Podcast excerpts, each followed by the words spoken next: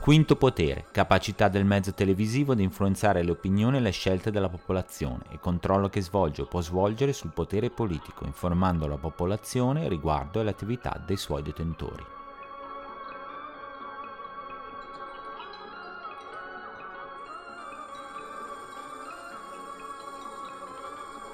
State per ascoltare il podcast di Quinto Potere, il vostro racconto privilegiato sulla televisione americana narrato da un television junkie residente nel paese a stelle e strisce.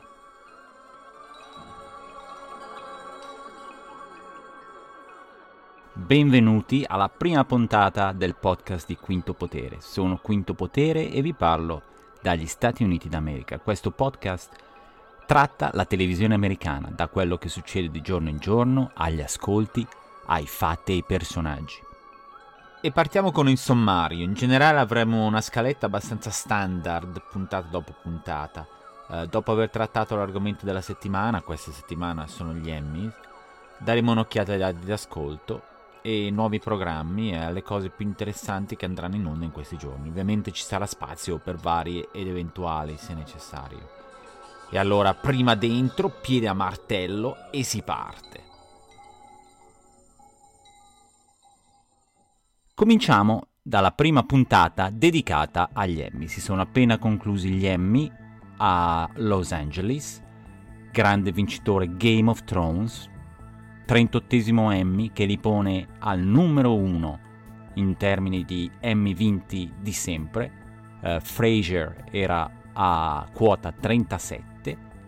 E come è andato lo show? Beh, lo show è andato abbastanza bene, però prima cosa sono gli ascolti. Gli ascolti sono i più bassi di sempre, 11.3 milioni. È sicuramente un dato non confortante per uh, eh, ABC, il network degli Emmy, e per uh, la produzione in generale. Jimmy Kimmel, il conduttore di Jimmy Kimmel Live, famoso talk show late night host, ha fatto un bel lavoro, però qualcosa non è andato come doveva. Secondo me, più che altro, la gente è stanca di questo tipo di cerimonie. Bisogna fare qualcosa di più interessante e soprattutto magari avere una nuova formula. Eh, gli Emmy, come gli Oscar, sta soffrendo tantissimo la concorrenza di eh, media alternativi come internet, come YouTube, come i vari dispositivi per registrare la trasmissione. Insomma, eh, è difficile adesso con un broadcast alle 5 del pomeriggio di una domenica che coincide con la seconda domenica del campionato NFL, che è sicuramente ancora seguito tantissimo negli Stati Uniti, che un, una, una trasmissione riesca a fare degli ascolti decenti, però il segnale, il trend è sicuramente down. L'anno scorso 11.9 milioni e eh, questa volta 11.3. Comunque, chi ha vinto? Allora, abbiamo detto di Game of Thrones, VIP, vincitore dell'Outstanding Comedy Series, la miglior commedia, tutto delle altre commedie molto interessanti come Transparent, che ovviamente è molto rilevante qua negli Stati Uniti per uh, il, uh, il discorso dei transgender ha battuto cose come Silicon Valley e Master of None, la, la, bellissima commedia di Aziz Ansari, e eh, ha battuto anche dei colossi tipo Modern Family. Comunque, vittoria direi abbastanza meritata per VIP. Uh, non il mio show preferito, personalmente avrei votato Master of None, devo dire, quest'anno, però uh, ci sta, ci sta come attore in una serie drama ha vinto Rami Malek, Mr. Robot, sicuramente una grande performance di Malek. Questa era una categoria, anche questa, molto combattuta. Avevamo della gente come Matthew Reese per The Americans, Kevin Spacey per House of Cards Kyle Chandler per Bloodline che si sarebbero meritati tantissimo questo premio. Rami Malek, molto bravo, mi chiedo se ha uh, delle, degli orizzonti di recitazione un po' più vasti. Eh, è una cosa che secondo me troveremo anche in altri vincitori o altri nominees. Um, per adesso hanno fatto un ruolo, sanno fare qualcos'altro, vedremo, però il, ruolo, il ruolo recitato in Mr. Robot uh, garantisce uh, una, un, un premio che tutto sommato è abbastanza meritato. La migliore attrice in una serie drammatica è Tatiana Maslani, Orphan Black. E, e qua eh, io sono assolutamente d'accordo, sono anni che secondo me doveva essere nominata. La concorrenza era tanta, da Kerry Russell per The Americans, a Robin Wright di House of Cards, a Taraji P. Henson per Empire e Claire Danes Homeland che però sinceramente non è più quella di una volta. Però Tatiana Maslani grandissima quest'anno, in questa stagione si è fatta pure, ah, mi pare altri due, uh, due cloni di Orphan Black, quindi assolutamente meritato. Come miglior protagonista in una serie di commedia ha vinto Jeffrey Tambor, Transparent. Qua io sinceramente non sono tanto d'accordo. Uh, c'erano altri uh, molto molto meritevoli, a cominciare Thomas Middleditch di Silicon Valley e uh, Will Ford Last Man on Earth. Uh, c'è sempre Aziz Ansari e Anthony Anderson che però facevano una, una, commedia un po' più tradizionale se vogliamo. Aziz Ansari è ancora forse non ha il carisma per essere ancora questo lead comedy actor, anche se Master Ronan è bellissima. Uh, però Jeffrey Tambor, sinceramente, grandissimo attore, uh, ottima performance in Transparent, ma secondo me non era proprio il più meritevole Uh, Thomas Middleditch di Silicon Valley una, era una vera rivelazione e Will Forti si è risollevato tantissimo da, quel, da quell'obrobrio che era stato MacGyver uh, o il rifacimento di MacGyver di qualche anno fa. Miglior attrice in una commedia, e eh beh, Julia Louis Dreyfus, VIP, uh, direi, senza storia qua, era strafavorita, non c'è stata proprio non c'è stata proprio storia, le altre sono tutte indietro, uh, sono tutte bravissime, però proprio di Julia Louis Dreyfus è un'altra categoria. Curioso anche il fatto che ha ringraziato il papà. Uh, e eh, il papà è un miliardario, insomma, Julia Louis Dreyfus non, poteva anche non lavorare nella sua carriera, invece si è ritrovata a vincere eh, vari Emmy, prima quando faceva Seinfeld e poi anche per The New Adventures of Old Christine qualche anno fa. Insomma, si è ritagliata una carriera da numero uno della televisione e il personaggio di Vip uh, credo che rimarrà, rimarrà parecchio nel nostro immaginario collettivo. E vabbè, poi c'è come al solito, c'è molto sentimento intorno alle elezioni americane quest'anno, quindi sicuramente ha colpito nel segno. Passiamo all'attore non protagonista in una serie drammatica. Ce n'erano molti, uh, molto bravi, uh, a cominciare secondo me da John Voight, Ray Donovan, eh, il padre di Ray Donovan, è un personaggio eh, da paura, eh, vero e proprio. C'era Christian Slater, Mr. Robot, si è rilanciato Christian Slater eh, con questa, con questa serie eh, Peter Dinklage, Game of Thrones, vincitore in passato, Jonathan Banks, Better Call Saul, uh, bravissimo anche lui, e ha vinto Ben Mendelsohn di Bloodline. Come attrice non protagonista in una serie drammatica, eh beh, eh, Dame Maggie Smith, Downton Abbey, è interessante, bellissimo che Jimmy Kimmel ha fatto dei commenti uh, nel suo monologo d'apertura su Maggie Smith che non va mai a ricevere gli Emmy uh, era la nona volta che era nominata, non va mai alla cerimonia, lei ha sempre altro da fare, ma in fondo, insomma, chi glielo fa fare a Maggie Smith di andare agli Emmy a Los Angeles? Eh? Diciamo la verità. E comunque ha battuto, ha battuto le dame di Game of Thrones, eh? Lina Headey, Emilia Clarke, Maisie Williams. Insomma, eh, devo dire che la stagione di Downton Abbey, l'ultima stagione, era meritevole e quindi uh, le dame di Game of Thrones avranno modo di rifarsi nella prossima o forse prossimi due, dipende insomma cosa succede a questo Game of Thrones ormai. Eh. Passiamo all'attrice non protagonista in una commedia. Uh, Kate McKinnon, Saturday Night Live. Eh beh, è qua questo credo il verdetto più giusto di tutta la serata, insieme a quello con Tatiana Maslani per miglior protagonista drama. Eh, Kate McKinnon è fenomenale, cioè è arrivata su SNL eh, tre anni fa, mi pare, due o tre anni fa, praticamente sconosciuta ed è stata dall'inizio, ha preso in mano subito le redine del programma con i suoi sketch, con le sue caratterizzazioni. Quest'anno con Hillary Clinton, lo sketch di Hillary Clinton abbastanza storico a questo punto. Kate McKinnon è, ormai è una stella, è lanciata per diventare una stella. Uh, ha preso sicuramente l'eredità da Kristen Wiig uh, su SNL, non è ancora a livello di Amy e Tina, però è veramente una delle uh, attrici comiche più interessanti d'America negli ultimi dieci anni, direi. le altre, devo dire, cioè Alison Gianni, sì, sono leggendarie, Judith Lyle leggendarie, però veramente non, non, c'era, non, c'era, non c'era gara. Eh.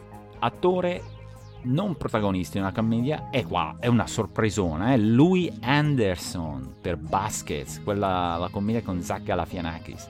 E qua è una sorpresona. Louis Anderson interpreta la mamma in quella commedia, attenzione. E devo dire, eh, io non l'ho mai guardata, quindi non posso giudicare. Io l'ho visto ieri, lui Anderson, anche lui, quando è andato a ricevere il premio, non lo conoscevo. Uh, sono molto curioso adesso di guardare basket perché eh, insomma ha battuto dei mostri sacri come Ty Burrell per Model Family, come Tony Hale e Matt Walsh per Veep e Title Burgess, Unbreakable Kimmy Schmidt. Title Burgess in Unbreakable, Unbreakable Kimmy Schmidt è, è bravissimo, era, era, uno dei favoriti, però è arrivato Louis Anderson prima stagione di basket e, e li ha battuti. Sono molto curioso di vedere. E poi arriviamo a, secondo me, il vero dominatore della serata, eh, più di Game of Thrones infatti, e più di VIP. Uh, The People vs. O.J. Simpson, American Crime Story. E beh, questi hanno fatto man bassa, man bassa di premi per l'Outstanding Limited Series. Uh, ovviamente hanno vinto la migliore serie, hanno vinto il miglior attore, uh, Courtney B. Vance e anche Sarah Paulson ha vinto come miglior attrice uh, interpretando il personaggio di Marsha Clark che si è pure portata agli Emmy come, come, ospite e alla quale ha rivolto le sue scuse per uh, non, uh, non averla difesa all'epoca del processo uh, dove tutta l'America dava addosso a Marsha Clark che sembrava proprio in stato confusionale durante quel processo e poi anche Sterling K. Brown come miglior attore non protagonista. Per uh, invece la miglior attrice non protagonista, visto che non c'era nessuno per uh, The People vs. O.J. Simpson, Regina King ha vinto per American Crime, aveva già vinto l'anno scorso mi pare. beh, American Crime è una serie molto bella, bisogna guardarla. Sarah Paulson era anche nominata per American Horror Story Hotel Uh, e beh, guardatela perché Sarah Paulson è una delle storiche protagoniste American Horror Story, sempre bravissima.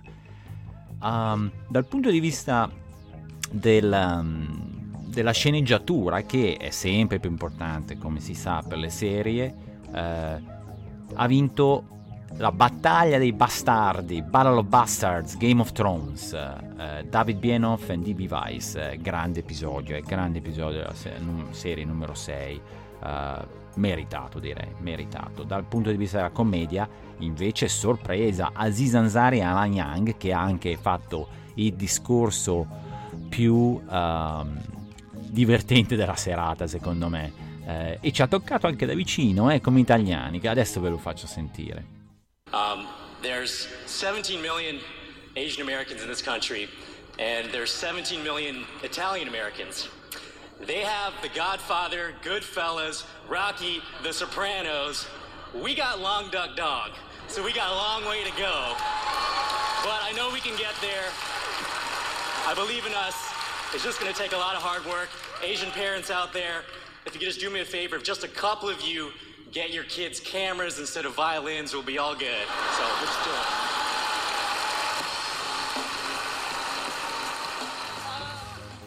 Eh evet. Alan Young, ottime battute. Comunque, uh, riprendiamo con la lista dei vincitori per uh, la sceneggiatura di una, di una serie uh, limitata, limited series. ha vinto ancora ovviamente The People vs. O.J. Simpson, American Crime Story, con. De Vincentis. sì, come ho detto, secondo me questa è stata la serie dell'anno, altro che Game of Thrones che più che altro, cioè, tra parentesi mi piace tantissimo, però American Crime Story, The People vs. O.J. Simpson è sicuramente la, la serie dell'anno. Uh, invece per uh, Variety Special Patton Oswalt uh, ha vinto con Talking for Clapping. questa è la categoria che premia praticamente i programmi su, sugli spettacoli teatrali dei comici. Amy Schumer era, era candidata John Mulani per The Comeback Kid, Tig Notaro, Boyish Girl Interrupted anche, eh, però Patton Oswalt eh, meritato. Dal punto di vista della regia, eh, drama ha vinto eh, Game of Thrones, Miguel Sapochnik for Battle of the Bastard, eh, e anche qui non direi che ci sono eh, problemi. per le commedie ha vinto Jill Soloway Transparent. Eh, qui, beh, sì, insomma, Transparent eh, è sicuramente uh, uno show che, che, attira, però, vabbè, secondo me, ancora, Silicon Valley, Veep, forse meritavano qualcosa di più i registi di alcuni episodi, soprattutto uh, Mike Judge uh, per Silicon Valley l'episodio Founder Friendly. Per invece eh, la le serie limitate, qua la sorpresa è stato che non ha vinto nessuno, ce n'erano tre nominati, including Ryan Murphy, eh, il creatore di The People vs. O.J. Simpson American Crime Story, era nominato per aver diretto un episodio e invece ha vinto Suzanne Bier per The Night Manager, eh, la danese, regista danese, molto brava e The Night Manager è molto molto bello anche quello. Infine per altri premi, tipo per esempio i, guest starring eh, nelle varie serie c'è Margot Martindale che ha vinto per The Americans eh, super meritato, grandissima. Anche Zaria ha vinto per Ray Donovan. Tina Fey ed Amy Poehler eh, in Saturday Night Live eh, per eh, le commedie e Peter Scolari in Girls per um, il guest starring attore in una commedia alla fine eh, il casting, il casting eh, per le varie serie, ovviamente People vs. O.J. Simpson, American Crime Story ha vinto per le serie limitate, VIP per le commedie, Game of Thrones per uh, le, le, serie drammatiche. Insomma, siamo uh, andati attraverso tutti i vincitori, uh, tutto sommato uno show che sì, è si è mantenuto secondo me ai, ai, livelli degli scorsi anni. Jimmy Kimmel è molto bravo, stato, ci sono stati dei, dei, tentativi di rifare un po' quello che Ellen aveva fatto agli Oscar un paio di anni fa, con cibo portato dentro, eh, per gli ospiti, battute varie come al solito, eh, un, un inizio di monologo ambientato al di fuori del del teatro, eh, con Jimmy Kill che cercava di andare in teatro e si è imbattuto anche in un Jeb Bush ormai guidatore di eh, limousine, e però ovviamente questo tipo di cerimonie sta diventando un po' vecchio, ci, più che altro spesso ci sono sempre gli stessi, gli stessi attori che vanno lì e insomma sta cominciando un po' a stancare, ci sono sempre quelli di Modern Family, ovviamente Game of Thrones, questo Juggernaut. Uh, la novità ormai la novità è, è, rappresentata dalle serie limitate, dalle serie limitate tipo The People vs. O.J. Simpson. Questa è la vera novità perché anche in fondo uh, eh, Mr. Robot, uh, Orphan Black, sono, io sono contentissimo per, perché hanno vinto i premi, però non, di roba nuovissima veramente non ce n'è. E quindi secondo me la gente a questo punto uh, vuole vedere qualcosa di più interessante per vederlo dal vivo. Poi oggi ovviamente tutti stanno recuperando su Twitter uh, sui vari siti web uh, quello che è successo, vedono invece di vedersi un tre ore di cerimonia, si vedono le, accettazioni dei premi dei, dei, loro attori preferiti. E quindi direi anche che la, gli Emmy um, soffrono ormai di questa divisione che c'è tra fan di una serie e di altre serie. E, veramente, qui ormai eh, battaglia tra fan di Game of Thrones eh, verso Walk, quindi se uno è un fan di Walking Dead sicuramente non va a vedere gli Emmy quando vincono quelli di Game of Thrones, però eh, non so se ci siano qualcosa da fare, alla fine eh, forse hanno già provato un po' di tutto, magari aprire i voti a più persone, aprire i voti a una demografica più uh, giovane. Uh, secondo me, alla fine della fiera dovrebbero sinceramente trasmettere gli Emmy online, uh, calcolare gli ascolti del giorno dopo e calcolare gli ascolti anche di YouTube a questo punto, dei vari segmenti. Poi quante persone guardano gli Emmy e quante persone lo apprezzano.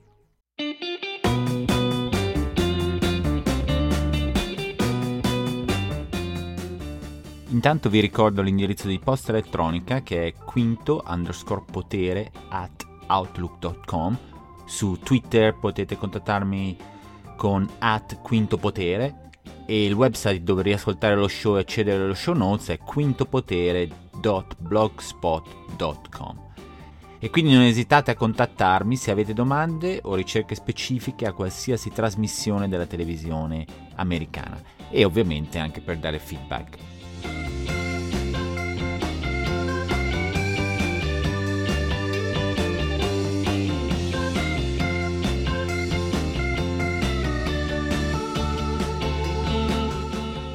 Per i dati d'ascolto, questa settimana analizziamo i 10 programmi più visti dal 5 all'11 settembre per network e canali via cavo per la fascia 18-49 anni.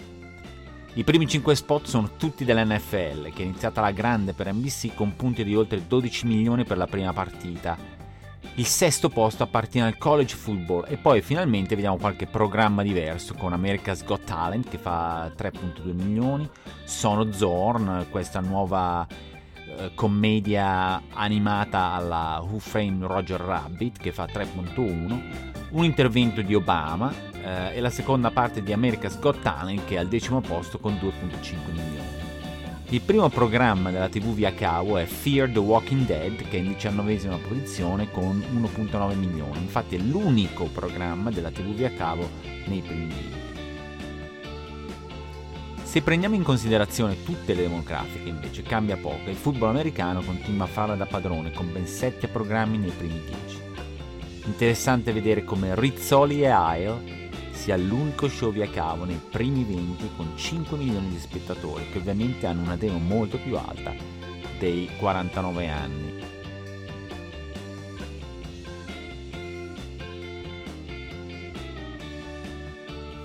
Diamo ora uno sguardo ai programmi da seguire di questa settimana. Uh, settimana campale perché debuttano tantissime nuove serie. Io ve ne segnalo due che hanno due ottimi inizi. This Is Us su NBC.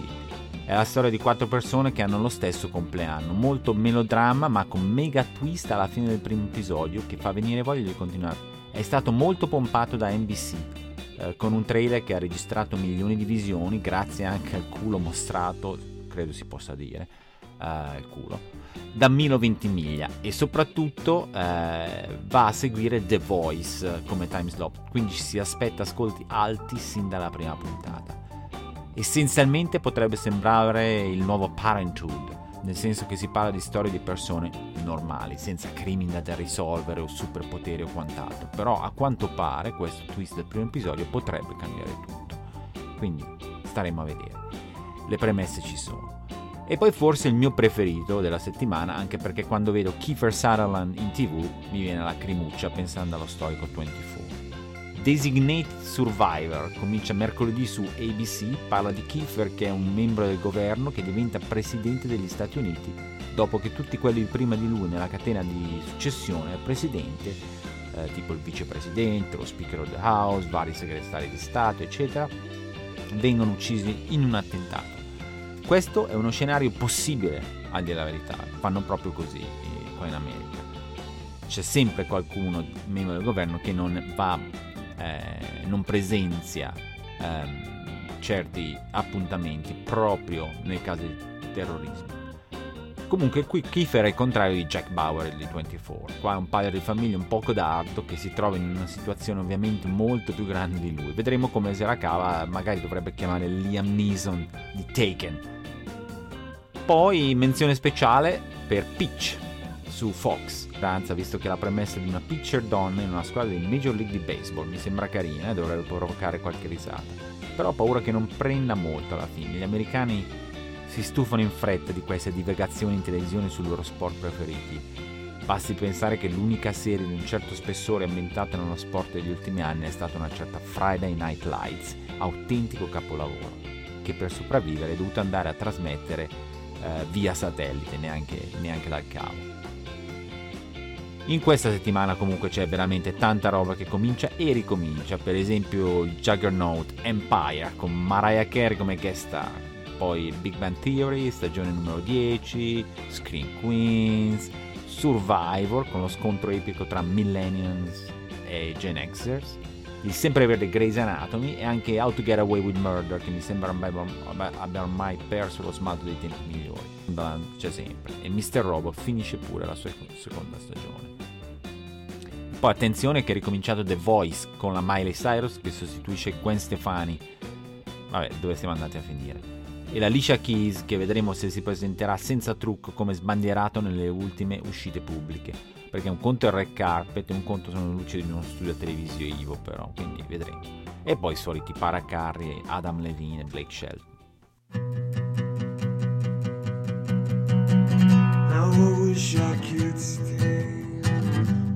Ok, passiamo alle notizie varie ed eventuali. Se avete qualcosa che vorreste eh, vedere approfondito o eh, ricercato, fatemi sapere come al solito. Roadie, la serie ideata da Cameron Crowe, è stata cancellata dopo una sola stagione da Showtime. A quanto pare gli show musicali al momento non tirano tanto o sono troppo pretenziosi tipo Vine su HBO. Comunque Roadies aveva una media di 500.000 spettatori a puntate, quindi un po' pochino. Poi Showtime ha parecchi altri show che vanno di brutto, tipo Homeland, Ray Donovan, Master of Sex, Shameless e altri ancora. E quindi se uno show che sembrava abbastanza costoso come Rowdy non funziona meglio, uh, to cut your losses, come si dice a queste parti. Vediamo anche come andrà The Get Down, lo show di Buzz Lerman sulla nascita dell'hip hop, che ha debuttato nelle prime, prime sei puntate su Netflix, con altre sei che seguiranno, mi pare, a gennaio molto buzz lurmianesque se avete visto Moon Rouge o Romeo e Juliet, quindi potete eh, giudicare voi e potrebbe non piacere a tutti. Però per adesso mi sa che le prime sei puntate non sono male. In una svolta che oserei dire epocale, poi Twitter adesso trasmette live la partita di football americano del giovedì sera. Questa è una notizia importante perché quella partita è di solito solo sul canale via cava quindi adesso anche se non avete un account Twitter potete guardarvi la partita su Amazon, eh, Apple TV o Xbox One. Uh, l'unica cosa è che di fianco alla partita sullo schermo ci sono i vari tweet che si succedono. Non mi disturba questo e fa anche molto millennial, insomma. Per esempio, noi siamo abituati a, gio- a guardare canali di videogiochi tipo Twitch e commentare in real time con, il, con l'ospite del giocatore. Pare che 214.000 persone abbiano seguito la prima partita su Twitter, non tante ma neanche poche, considerando che bisogna avere uno di questi dispositivi appunto tipo Amazon Fire o Xbox One.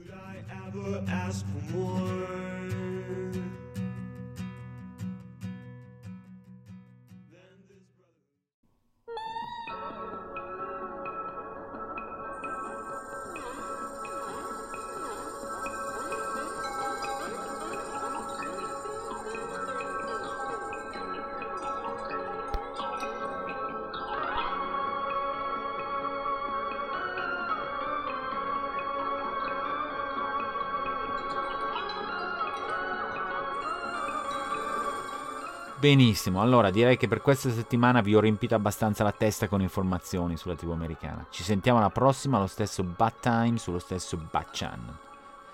Eh, battutaccia, eh, fa niente. Ciao a tutti da Quinto Potere, alla prossima.